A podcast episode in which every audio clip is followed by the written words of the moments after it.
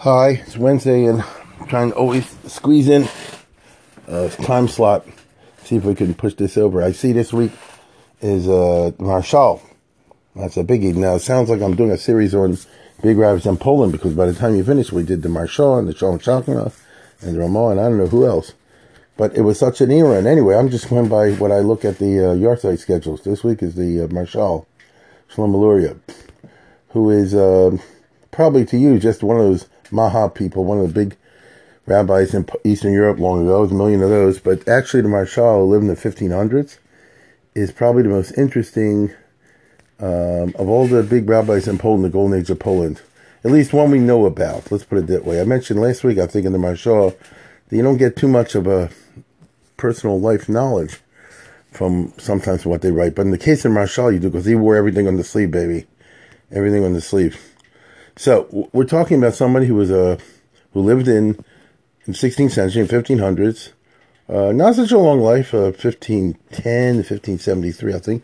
So he was like 63 old, 63 when he died. That's not so long. And uh, all of his life in Poland, East, Eastern Poland, I might say, and uh, just a very, very interesting uh, personality in in many respects and uh, a, a, certain kind of significance in Jewish history, uh, but also a lot of frustration. A lot of frustration. It's, it's very interesting. Uh, the Marshal was one of these people born to a chashuva family and all that. You don't have big rabbis in Eastern Europe if they don't come from the right family. A poor little schnook who rises just on the brains that you don't get in the old days in Poland. I, I doubt if you get too much now. Um, nowadays, maybe, but uh, certainly not then. Uh, so he came from a chashuva family. He's a brisker. Uh, you'll be surprised to hear that the Marshal, who was born in Brisk and later was a Shiva there, he might be the first. I mean, it's going to sound funny. He might be the first one who started the Litvisha Lumdus, you know, or the Lithuania as headquarters of heavy learning, I think. But anyway, uh, here's somebody living in the 1500s. He's born in Brisk. Um, What's different about him, and he's always going to be a little bit different, uh, otherwise we wouldn't be interested in him, is that he goes to the other side of Poland, to Posen, which is in western Poland, to learn by his grandfather, was a big Rav, a, a. Uh, what was his name? Klauber. It's a Klauber, who was from Germany, you know, from Eastern Germany, who moved and became a rabbi in Poland.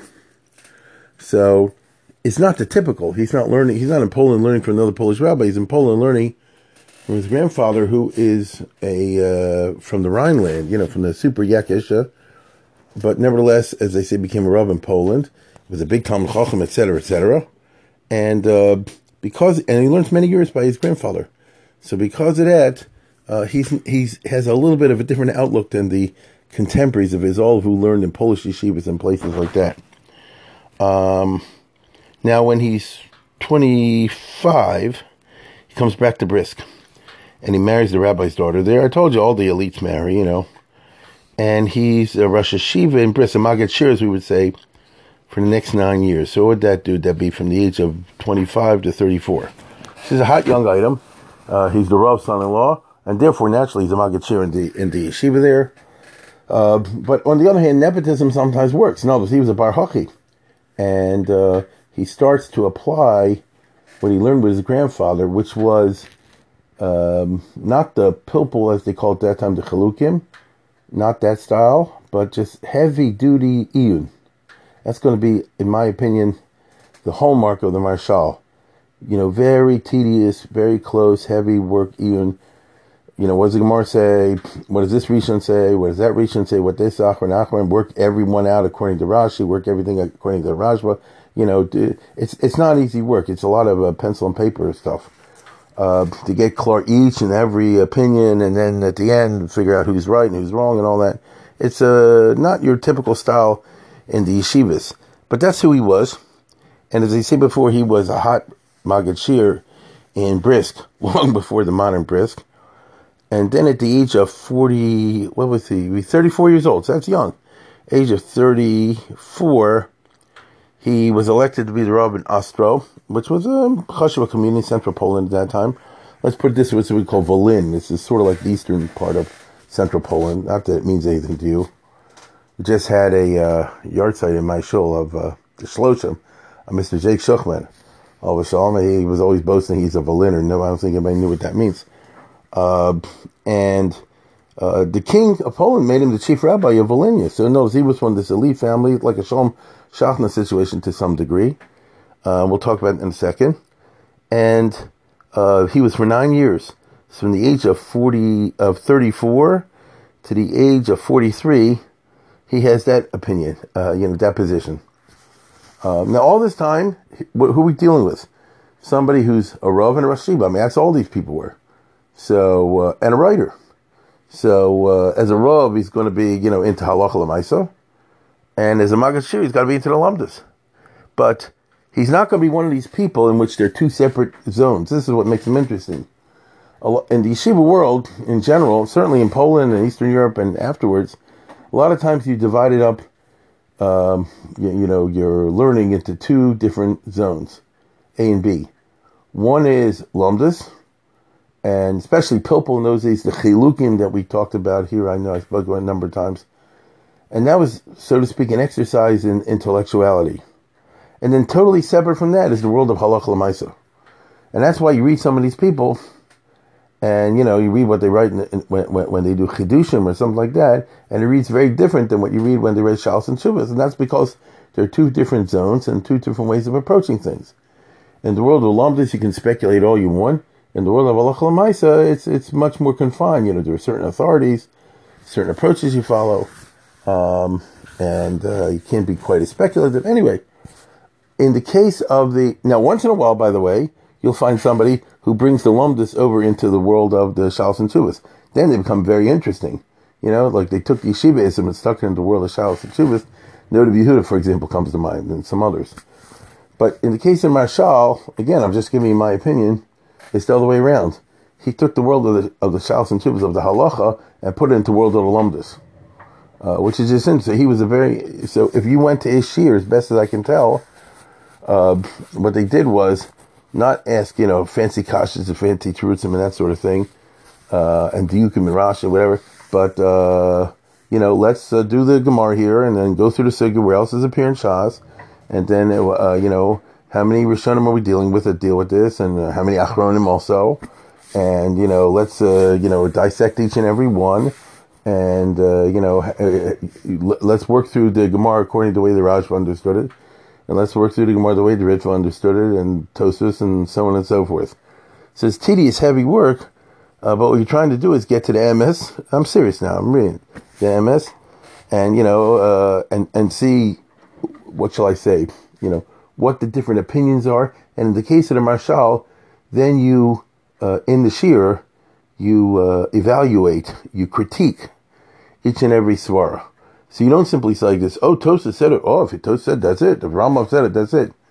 But you say like this. I can just imagine the shiur there. You say, okay, what's the problem with the Rambam Svara? Uh, did the Rambam make a mistake? Did Rashi make a mistake? Did Tosas make a mistake? Can we see something different? Is the Svara a good Svara? Is it Dochek? Um, and that becomes the hallmark of his approach, which is you don't care who said it. You, uh, uh, you know, you, you, um, evaluate the uh, the theory on its own. It's very interesting. Now, this wasn't the typical style at that time.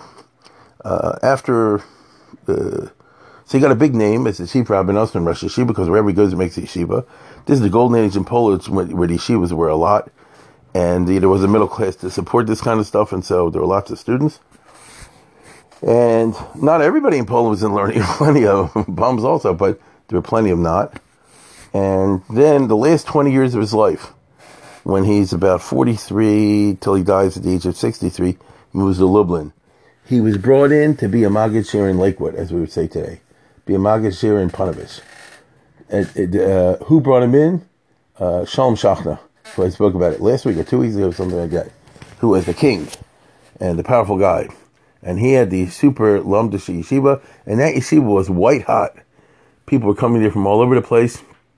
And I guess you'd say like this: the Maharshal already had a had a reputation as somebody who's, of course, made a Rav. So they brought him in to be uh, the Rav. I don't understand exactly how that works because they always write that he was brought in to be the Rav and, and a, a Rosh in Lublin. But Shalom Shachna was the Rav of Lublin.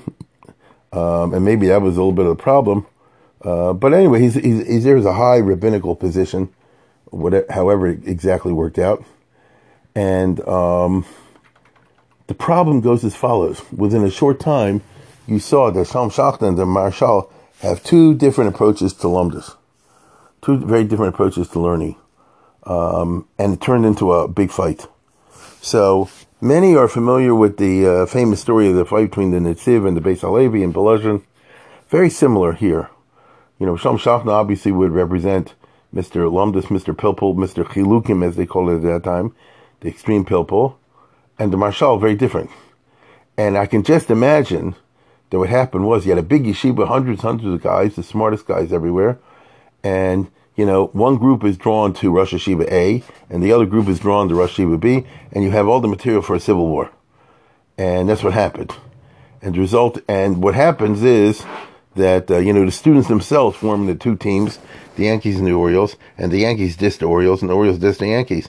And each one says, you're Rosh Yeshiva, doesn't know what he's talking about. And he said, you're Rosh Yeshiva, doesn't know what he's talking about. And you end up with a bad situation. At least one thinks a bad situation. That is what happened to the Maharshal.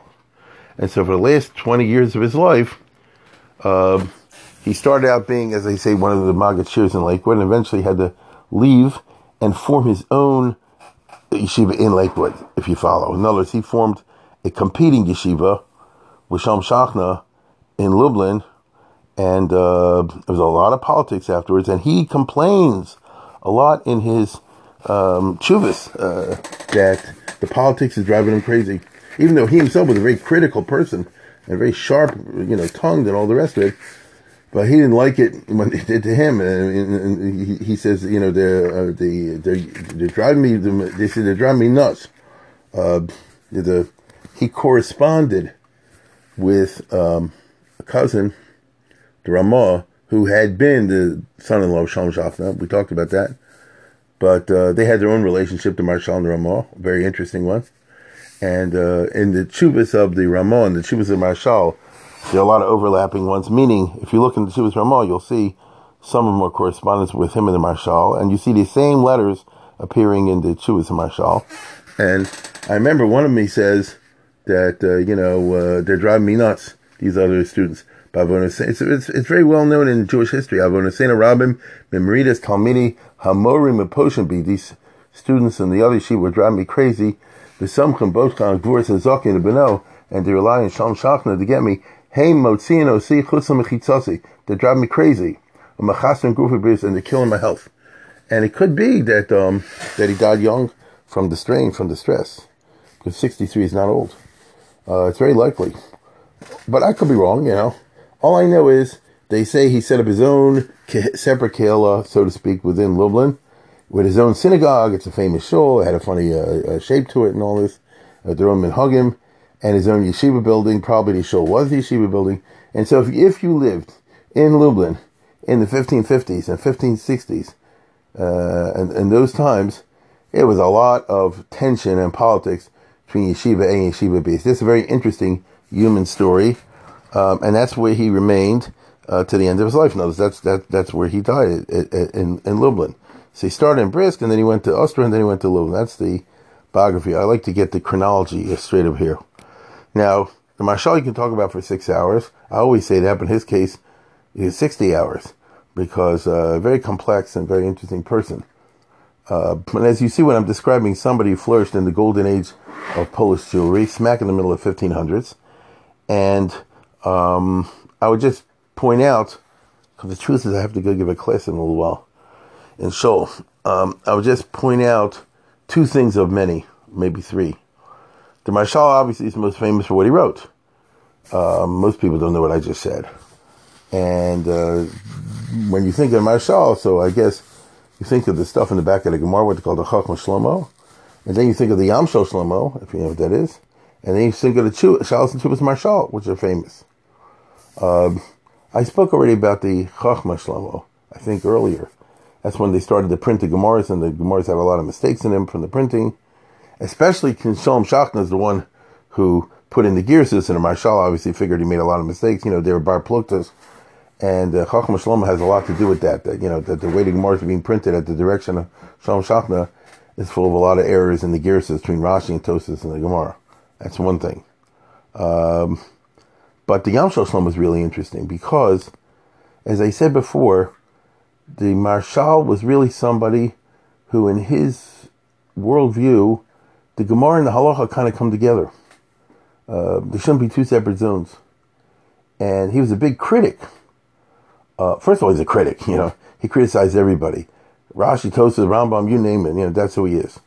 Uh, that's number one. Number two, uh, he recognized, as others did in the 16th century, that the number of books in Sfarim got out of hand as beyond control of the average person. I mean, literally 99% to know what's flying. The same way this is true today, meaning, um, if you ask somebody, how should I put this? Why does everybody go like the Mishnah Berurah? The answer is you gotta go by somebody. You see? You, you understand my point? You gotta go by somebody. There's so many sforim out there. There's this opinion, this opinion, that opinion. What am I supposed to do? What's the average person supposed to do? Ain't too many Avadiosas running around. They have the whole thing running through your head. And so you got to say, we're going to go with one posik or something like that. Or the Chazon Ish in Israel or something like that. Meaning, uh, so swarming Kates, when, when scholarship uh, flourishes and more and more sforim come out, especially on, on matters of Allah, all the rest of it, it becomes beyond the control even of a Rav in a Kehillah to know what to do because there are too many opinions out there. So what happened? By the way, this is true in secular science as well, and so what? And science is, and so what happens is every once in a while comes a time in which it becomes necessary for a sikum, for somebody to sort of summarize, uh, you know, what's the field and where things are holding, and then people can access that summary. Uh, you can criticize, not criticize. This is the way it goes in the sciences, because there's too much uh, research out there, as the expression goes. So by the time you get to the, uh, I mean, the Rambam operated out of this, uh, you know, frame of mind. So did the Tur. And by the time you get to the 16th century, to the 1500s, this feeling was very uh, strong. Too many sforim out there, and that's why you find a whole bunch of people living in the same century trying to write a Shulchan Aruch, if I can use that terminology. As we all know, Rabbi Yosef Karo wrote the Shulchan Aruch, the Beis Yosef Shulchan Aruch, but the Ramah also wrote a Shulchan Aruch. He just modified it once he found out Rabbi Yosef Karo did and uh, the Lavush did the same thing, and I'm sure there are a couple other people that don't jump to mind. The Maharshal is one of them, okay? The Maharshal is one of them. However, he was a huge critic of all the other attempts. And the reason is uh, very interesting. I don't have time to do this right with you today, but if anybody's bar hochi, if you want to do something about the Maharshal, read the intro to the Yam Shel Shlomo. It's extremely, extremely interesting and very thought provoking. Uh, because what he did was he said like this: you can't uh, do what Yosef Karo. He's a big critic of Yosef Karo. Can't do what he did because he goes by people. I think many know Rabbi Yosef Karo is like this: whenever things get too complicated, go by the big three: the Rambam, the Rosh, and the Rif. Uh, and two out of three even, right? Now, wh- why does he do that? The answer is you got to do something. Like I said before, you got to get some practical you got to go to Mishnah. You have to pick somebody to go by. Uh, you can't just say there's uh, ten different opinions out there. You got to have a policy.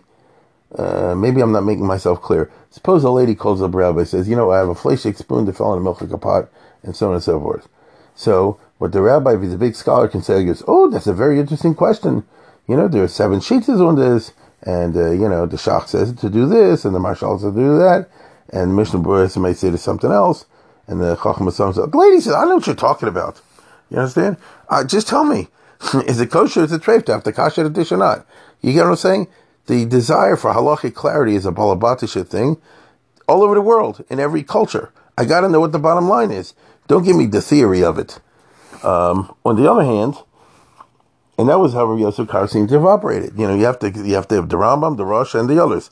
I what if the Rambam and the Rosh, for example, or the Rif, say one thing, and Rabbeinu Tam, and I don't know, you know, uh, something like that, for a Truma, says something different. Uh, well, the Rizal Kar says yes. Well, tough luck. I made a rule. The big three, the Rambam, the the, the Rosh, and the uh, and the Rif, comes along to Maharshal and says, "Who gave you the right to make a big three? You just make that up out of your own head." And second of all, who says the Rambam and the Rosh and the, uh, the Rosh and the River right? You have to see what they said. Each and every case has to be evaluated. The Svar when it makes sense. The only thing that's supreme is the Gemara itself. After the Gemara, you, every Rishon starting from Rashi on, you have to evaluate. Is what they say makes sense, not make sense? If it doesn't make sense, then you reject it as the halacha l'mais. If it makes sense, if the argumentation is there, it's there. If it's dochik, you don't follow it. If it's not dochik, you do follow it. That is a huge enterprise, my friends. Now go write a Shulchan Aruch like I just described. He undertook to do that, and he has this long introduction in the Yam Shlomo, which is so interesting. If I had the time, I would read it uh, for you, but I, obviously we don't have the time for this. Uh, but he, no, very thoughtfully is critiquing what the others are doing, and he says the only way to do it right is to go through each and every sugya, Gemara by Gemara, page by page, and then bring down every single sheet out there, every Rishon and Achron up to his time, and then what's the right word? Uh, uh, evaluate each and every thing they say, no matter who it is, and out of all the different opinions, match it to what the Gemara says, and come out in the end who you paskin, who you think is the right uh, uh, uh, way to go, what the halach is, and tell why you think that. So give all your argumentation. Meaning he's a perfectionist. And uh, therefore, there's no such thing as a, a, big two out of three, three out of four, and all the rest of. Could be the Rambam, the, the, the Rif, and the Rosh say one thing, and place the Maharil might say something different. You know, in Achron, well, he's, it's like this. You know, the Maharil is right. you know, the others are wrong. Uh, it's like that. And here's why I say it. Not, you know, not, not simply he's saying, I think this is right, this is wrong, but explain what it is. Well, guess what? You go that way, it's okay with me, but it takes forever. Uh, you know, the ArtScroll has 72 volumes. In his system, I'm serious, I'm not being funny. You'll need, you know, 100, 200 volumes at least to go through the Shas. Uh, and he himself started to do this, what they call the Yam Shlomo. Uh, like I said before, it's a very, very interesting introduction. Everybody should read it. You'll have fun if you can follow all the rest of it. And even he says that, uh, you know, he made him, it, it, it, was too much for one person to do. I remember he says, uh, the Shlomo Melech was right when it says, you know, you start writing too much, there's no end to it. Uh, and, uh, and he says over here, that even me, once I think he, you know, what did he do? Yam Shlomo, like six, six Masechtas, seven Masechtas, you know, Baba Kama, and Gittin Kedushin Yavamas Tzubis, and uh, one or two others. And I remember when he gets to Chulin or something, he says, you know, I'm never going to finish this. Um, because he says that, uh, here, here, I, I, see a footnote somewhere. Hizir Achacham Kibshuto Shlomo Melech gave the, gave the, the, gave the warning, Asas from and Kates, and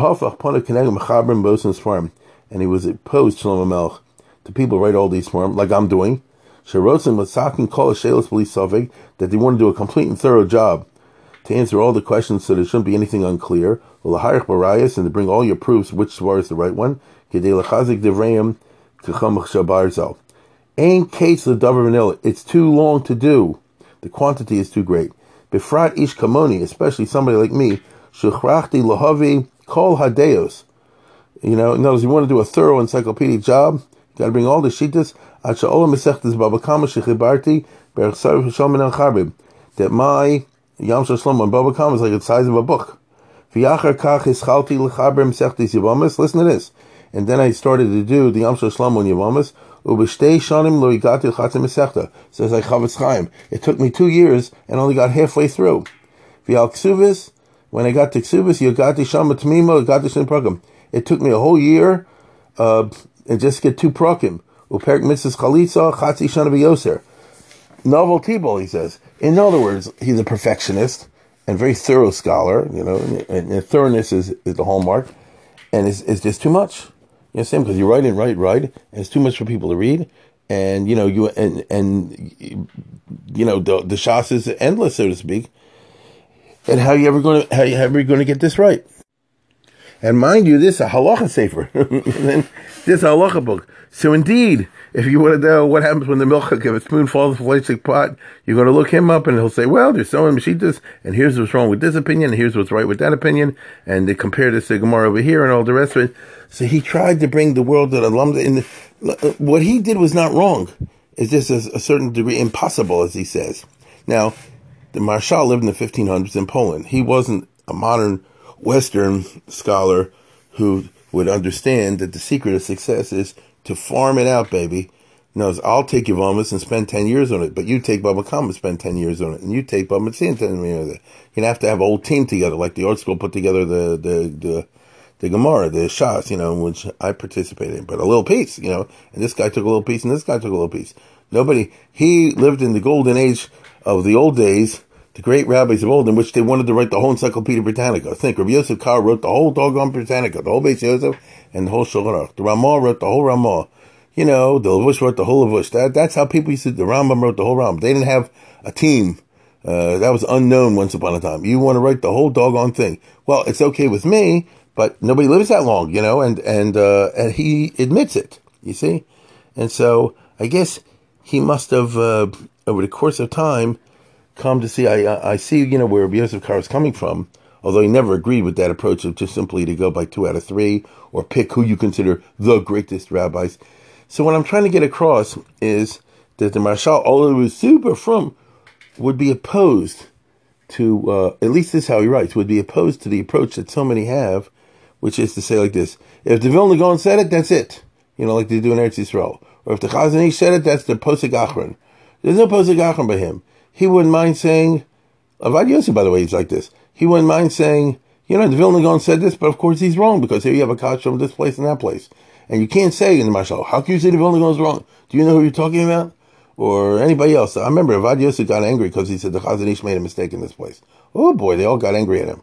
You understand? That's the style of the Marshal, which is to go to Emes Lamito the way you see it.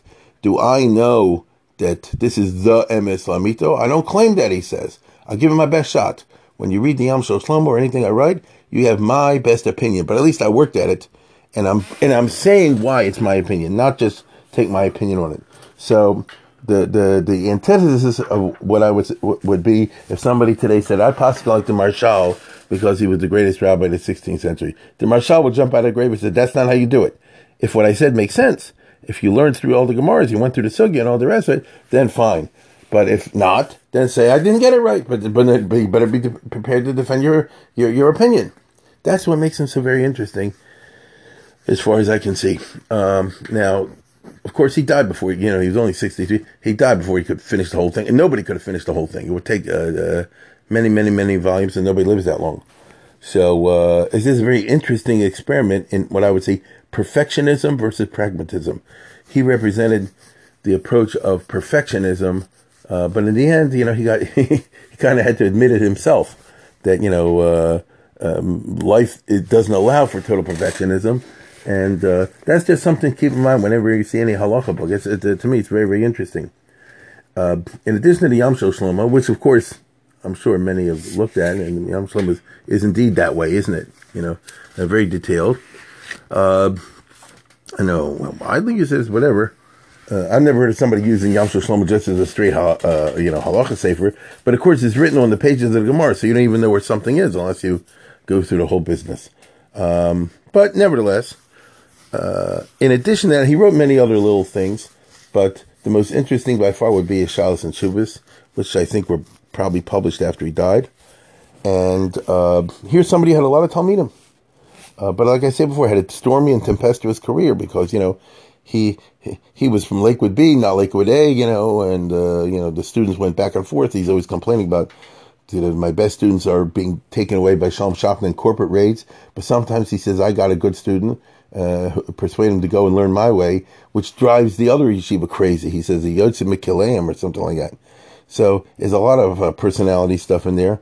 Uh, I would simply, because of time, point to the Marshal in one other very, very interesting way, and that's his attitude, uh, which in my opinion is a very spitz, you know, very uh, attitude uh, to Kabbalah. And that is that um, uh, there's a famous tshuva, number 98, where guy asked him, "Do you do like the uh, Sephardim, like the Kabbalah, and do you put the tefillin on sitting down?" And uh, which the Zohar says to do. And oh boy, oh boy, he goes to town in there. It's not very very long show. You can look at it if yourself if you're interested. Where he says, uh, I'll read it to you very briefly because it's not that long. Ahuvi Yedidi Mordechai Tankum Alti Osi Al Minhagim Lahanich Tefillin Shal Yad B'Yeshiva B'Amida Shara Harbe Min Amadaktakin a lot of people like this Rhinum do, you know, put the uh, put the tefillin sitting down, and he says Dahuvi Chadoshim Mikarabo Brosim Kabbalim. A lot of these guys are, are are you know rookies and just trying to be junior kabbalists. Harus Lo Yabit Barazar. They don't know what they're talking about, and uh, Velo Yadu Motzam Kabbalah. They have no idea what the Zohar is. El Shakach Matzib Sivri Rashi. You just heard that the Rashi Shem Ben Yochai says to do it. Da ahuvi kol rabosi bavosi akadoshim, all my rebbeim, sheshimshu go'oni olam, that they learned by their rebbeim, go'oni olam, re'isi behem shlo nagu kach, al kedibri atam poskim. So this is exactly the Ashkenazi attitude towards new Kabbalistic ideas. It could say one thing or other in the Zohar or something like that, and then you say like this, my grandfather learned by the Trumas Adeshin, my grandfather put the tefillin standing up, Trumas Adeshin put the standing up. I don't want to hear that it's wrong right? And even if Rav ben Yochai came here, B'tzabach, Tziva, Lashanus, Haminag, Shanog, Hamonim, if Shimon Yochai, the Tana, this is extreme, would come here and say, change it, and follow what I say, Lo Ashkachin, but we would not listen to him. That's quite a statement, you know. I'll tell you the truth. If Atana walked into my shul, the answer is I probably would listen to him, you know, Atana. But that's what he says. Ki barov dvar in alocha kamoso. Because when you go through Shas, we usually don't pass like Rabbi Shimon. You know, you go like Rabbi Huda, Rabbi Shimon, you go like Rabbi Huda, you know, that sort of thing. Because um, Shimon Yechai Rabbi Shimon. Kasha Bakaro. And uh, he goes on to describe, you know, the, the sodos and all this kind of stuff, but don't get into all the rest of it. And uh, uh, and he defends the Ashkenazic practice. The basic approach is that um, if if our avos did this, it can't be wrong. You understand? It does, doesn't make any sense. It reminds me, I think the Bible Siddur, somebody says, you know, if you don't daven a certain nusach, then your prayers don't get into heaven. Um, it says that somewhere. And uh, really? So Rashi prayed this way, or Tosa prayed this, the prayers don't get into heaven? Counterintuitive, makes no sense. You understand? So the um, Ashkenazim, like the Maharshal, were very into ancestor worship. You know, if the Avos did it, then that's it.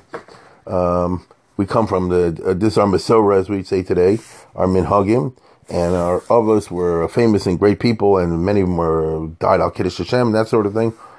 And so, if they did it, then that's the way to do it. I, it says somewhere in the Gemara, the Zohar, or somewhere else differently. Uh, we don't challenge the authenticity of the Zohar, but that's not what we do. you know, that's not what we do. We do like we always did, and this is why they wouldn't change the uh, the davening like the Rizal style. You know, like Nusach Sfard. And this became sort of like the slogan of the Misnagdim, you might say later on, uh, two centuries later. Uh, because this is what this, this, this is what we do. You understand? And uh, did I tell you? Sometimes you could take the extremes. Did I tell you this story? I think I did. I was in London a couple months ago, and somebody told me a story there about a yeka from Golders Green. Uh, how's it go? who um, this back in the '60s, I think I was told, and his wife got real ill, and uh, real, real, you know, a real old school yaki, and um, they said go ask the Lubavitcher Rebbe he should for her, and he said nah, I'm not into that, and they bugged him, bugged him, and he was a businessman, so he went to New York. It's in the '60s. He went to see the Lubavitcher Rebbe. Lubavitcher Rebbe said, "What's your wife's name?" and all the rest of it. We'll pray for him. And Shitaka got better. And uh, the friends then said, "Go thank him." Nah, I don't do that. Eventually, they persuade him. Next time he was in New York on business, he went to see Lubavitcher Rebbe, and the story goes. And uh, the Rebbe said like this, I'm so happy to hear, because he wanted to thank him for davening for her. he said, I'm happy to hear that she recovered. If you want to take my advice, the proper thing to do is from now on light one extra uh, candle on Friday night, you know, because this event. At the end, I goes, nope, that's not my minig. His wife just came close to death. That's not my minig. Uh, that became like the Maharshal. You know, so this, this, this is what we do. He even says, this is his idea of archaeology. He says, uh, where was it again? Uh, that I asked my uh, Rebbeim or something like that, and even the Trumas Adeshin, who died in 1460. Here it is at the end. Omer, Od Omer L'cha. I'll read you the last two paragraphs. It's very interesting. Ahuvi, my friend, Al Telech B'derech Don't get involved with these um, new frummies who want to change everything to uh, Kabbalistic uh, in practice. Ein l'cha esek ben historios, ha-misyar b'chidushim, these people try to introduce Kabbalistic things, ki'ilu heim yodim, mavin ros tov as if they know what they're talking about. So his argument is that most of these people want to introduce new uh, uh, uh minhagim or amaratim, and amaratim in in Nister. Halavai she'eda gluyim, uh, halavai that they should know something in Nigla. Ma yafet koach rabbeinu shimshon mekinon, and here he quotes the famous uh, Chivas Rivash, that one of the Bali Tosas said, after he learned over Kabbalah, his Paul continued ben Yomo. They asked him, what is your kavanah when you daven? He said, my kavanah is that of an eight-year-old, you know, a tinik ben Yomo. Odom l'chash kibalti michami reklonimus shekiba chasid of Daniel shoya talmud movik shimish of trumas adeshen halakamosh know again. Did I ask my Rebbe who asked his Rebbe, who asked his Rebbe and all this, and the Trumas Adeshin did it standing up. So that's what we do. You know, so it's like saying, this is what Rashi did. And so in this regard, now by the way, the Maharshal was a Makobel, and he did know Kabbalah well, and he knew the Zohar and all that kind of stuff. He's not like the others. But uh, as a matter of fact, but nevertheless, he was. That's in theory. That's not what you do in practice. Marshall was a Makubal as opposed to philosophy. In his letters to the Ramah, he criticizes. the This is very famous. The hour is late, so I don't have time to go into this. Maybe some other time. He criticizes the Ramah, in his opinion, Marshall, and they were friends, but he was a kind of friend that is very sharp critic. You have to have a you have to have a good friendship to be able to take a sharp criticism. But the Ramah was mellow. You know, the Ramah was very mellow. He could handle it, and um, the Maharshal says, I hear you into philosophy, and you quoted uh, uh Aristotle and all the rest of it, and that's terrible. And because uh, you see, it was against the Chacham Chitzonius, against the philosophy, all the rest of it. And the Ramah answered, I didn't quote Aristotle, I quoted from the Moreh Nevuchim, and I only learned Moreh Nevuchim on Shabbos, and get off my back, and so forth. So, you know, they had these, uh, shall I say, friendly quarrels, you know, sharp but friendly quarrels, as you could have between uh, cousins and friends basically the Ramah's attitude was to the Ram. I'm sorry, the Maharshal's attitude to Ramah, which is very funny, is you know you actually know how to learn, unlike everybody else in this generation. That's why I have kindness on you when you do something wrong. Meaning, meaning the highest madrega of friendship by me is I criticize you. That's that's interesting. Not many people have uh, relationships like that, right? Yeah, that the highest madrega of friendship is that I can criticize you. The other people are beneath my contempt. you understand? So. Uh, they had a lot of these like a little uh, spats going back and forth. On the other hand, they cooperated with each other. You know, you see in the Shalos too, even when they disagreed. And uh, if you take the trouble to read from the Chubas Maharshal, I don't know if anybody can do that. Uh, there was a guy back in the 1930s named Horowitz who put out an English volume long, long, long ago. I saw it, you used to see it long ago, The Responsa of Solomon Luria, in which he uh, took, put in English a lot of these uh, at least the Shiloh part. They never know how to do the Lumdis part, but the, the Shiloh part. And they're uh, extremely interesting and, and, and, revelatory. He's got some interesting stuff about Hanukkah also. By the way, in the since Hanukkah is around the corner, I just happened to be, you know, in coincidence, something came up in Shul yesterday, two days ago, and I remember who was I talking? Meir Newberger. I remember I said I was trying to remember the name of the book, the Kav HaYashar, you know, the famous Mussar book, super uh, heavy, uh, scary Mussar book. So Kav HaYashar has a chapter about Hanukkah, which he says some unusual things, and he's talking about the kedusha of the oros, and you know if you look at the at the lamp while it's burning, the menorah, then you uh, have big hasagas and things like that. Really, uh, it's in uh, chapter ninety eight, I think, of the uh, Kav If you're into that, ninety six, and he says that um, the, the Hanukkah miracle happened to the Maharshal. Uh, at least that's how he understands it from the Hagdama Yam Shlomo that, uh, you know, I'll read it over here. Rabbi Gon Marshal. It's so funny. I just uh, thought this at the time I had happened to have the book, the Kav HaYashar, on my desk. Uh, not that I usually do. And uh, he says, Agon Marshal says, Pam achas bol yodi adi nir shal mitzvah ki leher mishmayim v'nosli harmer b'amitzkof m'rakia paski shari oro. That one time he hints to Marshal and he says, through a near mitzvah, I got like a sign from heaven that they are confirming and and, and valorizing uh, what I'm doing here in the Yam Shlomo. And what does that mean? And the author of the Kav HaYashar, who lived uh, in 1600s, Shamati mi pi al pi Kabbalah, meaning I've we have this uh, tradition that the shot with him is that Shayilo Rak near Cotton Badog when he was writing the Yam Shlomo late at night, I remember, there was no electric lights. So lighting by the candle. So there was only enough oil in the candle, let's say, for an hour, and, the candle burned for seven hours, or whatever. Meaning he had a Hanukkah miracle, which he took as a sign. I don't know if this story is true or not, but I'm telling this is the story that was running around in the 1600s, and uh, and uh, what do you call it? He could tell what's the right word? Uh, that this is a nace that the uh, Minashemaim they're agreeing. Keep keep going, uh, keep it up, baby. You know, uh, and, and and keep writing the sefer, which is just a very interesting connection between Marshall on the one hand and the miracle of Hanukkah on the other. There's only uh, one, and there's endless. You know, you could talk about him forever. By the way, he had several daughters. One of his daughters' name is Valentina. uh, we know this. Now, you don't see too many girls say, you know, Valentine, Valentina's Day you know, nowadays they make a big deal. You should have a Hebrew name, you should have a biblical name, all the rest of it. I've heard this also.